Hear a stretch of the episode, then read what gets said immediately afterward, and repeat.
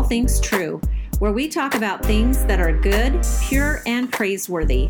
I'm your host, Stephanie Kirkpatrick. Thank you for joining us.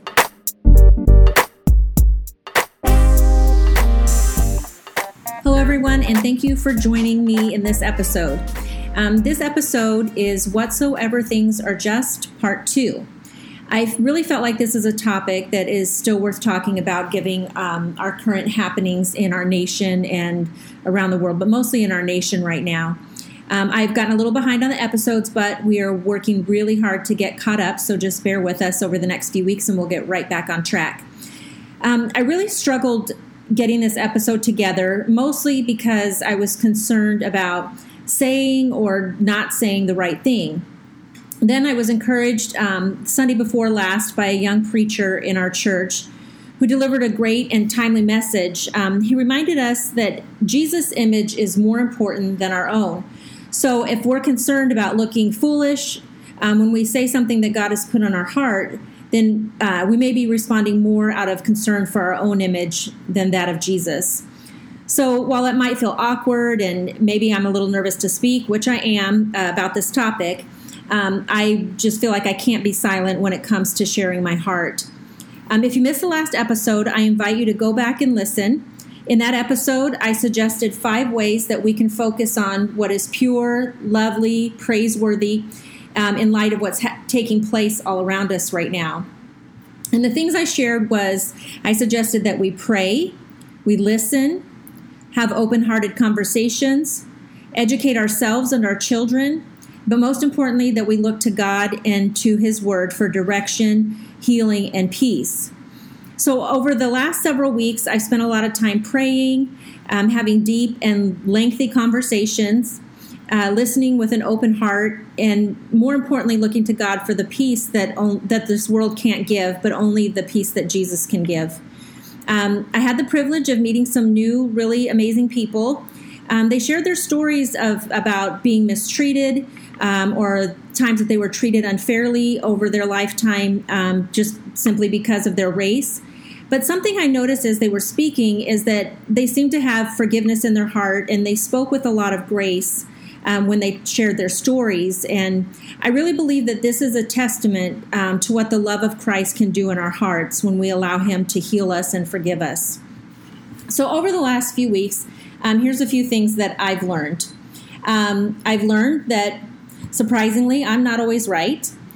Um, I've learned that listening is actually an action. If I simply listen to someone's story, that's taking action and it's a step in the healing process.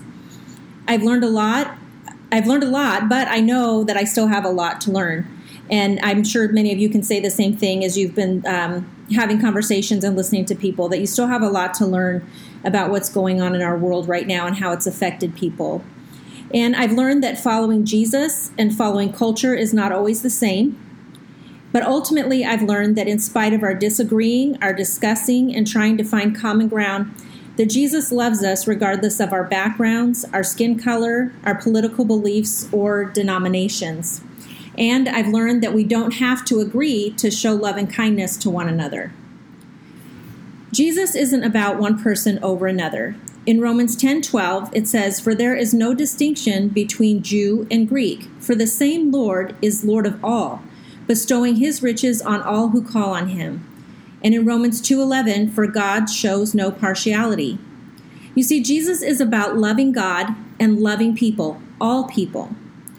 Over the last few weeks, I've seen so many people, myself included, I've been guilty of this, of putting others under a microscope and analyzing every word and every action. I've even found myself analyzing myself and my words and my actions. Did I say the right thing? Did I do the right thing? Is it enough? Is it too much? May I suggest to you that first of all, we pray and let's ask God what He would have us do. God, what is my part in living peaceably? James 1 5 says, If any one of you lacks wisdom, let him ask God. And we should be quick to listen and slow to speak, as James says in uh, chapter 1, verse 19. For the anger of man does not produce the righteousness of God. When we speak out in anger and we lash out, that does not produce righteousness. And another thing I would like to suggest to you is ask God to change your heart. That's what I've been doing. I've been asking God to change my heart.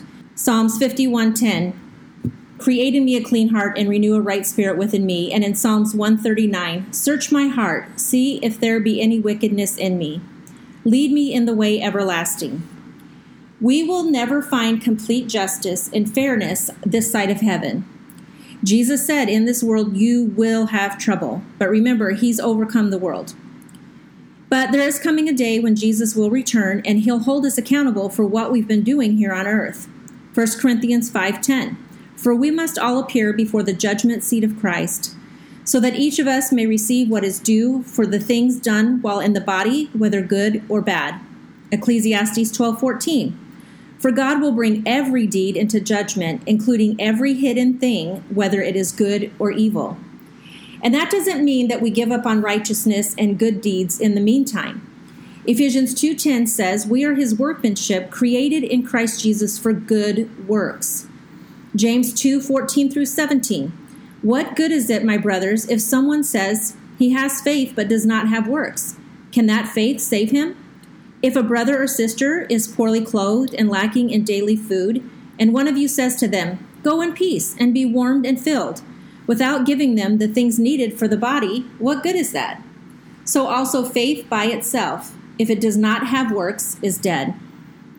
And I want to encourage you to keep looking for the good. Take a break from social media if you have to.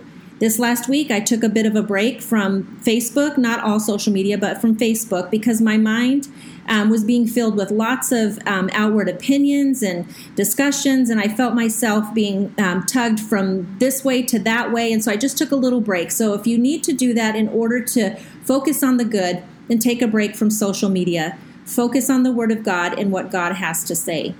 Jeremiah 29 13. You will seek me and find me when you seek me with all your heart. We need to be seeking God first with all of our heart, like it says in Matthew 6 33. But seek first the kingdom of God and his righteousness, and all these things will be added to you. Well, what are these things? The previous verses prior to verse 33 is talking about being anxious and worrying about what you're going to wear or what you're going to eat. And prior to that, Jesus is talking about um, laying up our treasures here on earth instead of laying up our treasures in heaven. So, what I think is if we are focused on the goodness of God and His kingdom and looking for the goodness of furthering that kingdom, then we won't need to be so focused on earthly things or agendas. Speaking of agendas, it's easy to see that there are various narratives and agendas being pushed at this moment. Let's, let us not get so involved in making things right that we forget the reason that we need to bring justice. The reason we need to bring justice is to draw others to Christ. We should always be striving to do what is good and kind. Let's show grace and be a representation of Christ most of all. But our ultimate purpose is to draw all men to Jesus. John 12, 32. And I, when I am lifted up from the earth, will draw all people to myself. And last, I want to share with you Romans 12 18. If possible, so far as it depends on you, live peaceably with all. What that means is if it's my choice, if I have a say in it, then I need to be the one who's being peaceable and living peaceably with all people. And as I said in the last episode, I can't change the whole world, but I can do my part in changing my world. Thank you for joining us here on All Things True. Please tune in to our next episode and remember, in a world of negativity, God is good and He invites us to reflect His goodness to everyone around us. Think about that.